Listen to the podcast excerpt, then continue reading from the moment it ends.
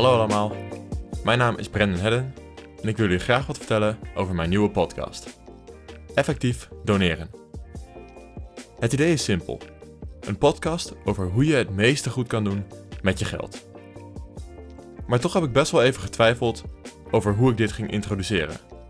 En misschien belangrijker, hoe ik het niet wou introduceren. Oké, ik leg dat laatste wel even toe. Wat ik vooral niet wou doen, is dit neerzetten als het zoveelste verhaal van iets wat je verkeerd doet en hoe je ondanks je goede bedoelingen de wereld op een ingewikkelde manier toch slechter maakt. Dat verhaal hoor je eigenlijk elke dag en ik merk bij mezelf dat het nogal een demotiverende werking kan hebben. Het doet me denken aan een scène in The Good Place, een grappige Netflix-serie over een groep slechte mensen die per ongeluk in de hemel belanden.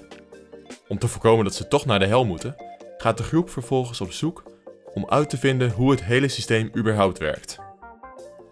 Luister maar even mee. Your Honor, I once stood in front of you and said I thought there was something wrong with the point system. I finally know what it is. Life now is so complicated. It's impossible for anyone to be good enough for the good place. I know you don't like to learn too much about life on Earth to remain impartial, but these days, just buying a tomato at a grocery store means that you are unwittingly supporting toxic pesticides, exploiting labor, contributing to global warming. Humans think that they're making one choice, but they're actually making dozens of choices they don't even know they're making. Ja, life is complicated. Het klinkt misschien als een knullig inzicht, maar Michael, een demon die is overgelopen naar de kant van onze hoofdpersonen, vat het probleem eigenlijk best mooi samen. Ons normale leven heeft allerlei negatieve consequenties voor mensen over de hele wereld waar we ons vaak amper bewust van zijn. Het doel van deze podcast is eigenlijk om dat verhaal om te draaien. In plaats van dat we bij elke tomaat die we kopen bang zijn dat we een ecosysteem vernietigen, kunnen we ook kijken naar de mogelijkheden die we hebben om goede dingen te doen. Want hoewel het misschien nog nooit zo makkelijk is geweest om een negatieve impact te hebben, wil ik laten zien dat het tegenwoordig misschien wel nog makkelijker is om een positieve impact te hebben. Ik krijg hierbij hulp van een groep mensen die zichzelf effectief altruïsten noemen. En ja, dat is inderdaad gewoon een moeilijke manier om goed in goed doen te zeggen. Maar ik geloof wel dat ze een punt hebben. In feite zeggen ze namelijk twee dingen.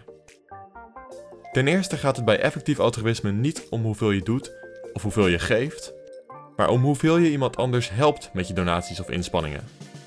Kortom, het gaat niet alleen om je steentje bijdragen aan de wereld, je moet er ook voor zorgen dat dat steentje op de juiste plek terechtkomt. Het tweede dat je moet weten, is dat er een beperkt aantal steentjes zijn. En je je dus bewust moet zijn van de kansen die je laat liggen. Economen noemen dat de opportunity cost.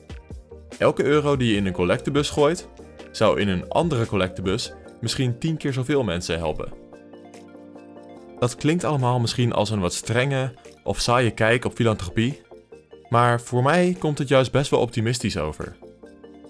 Om al die tijd en moeite te steken in de juiste keuze maken voor je donatie, moet je eigenlijk wel geloven dat je er ook echt iets mee kan bereiken.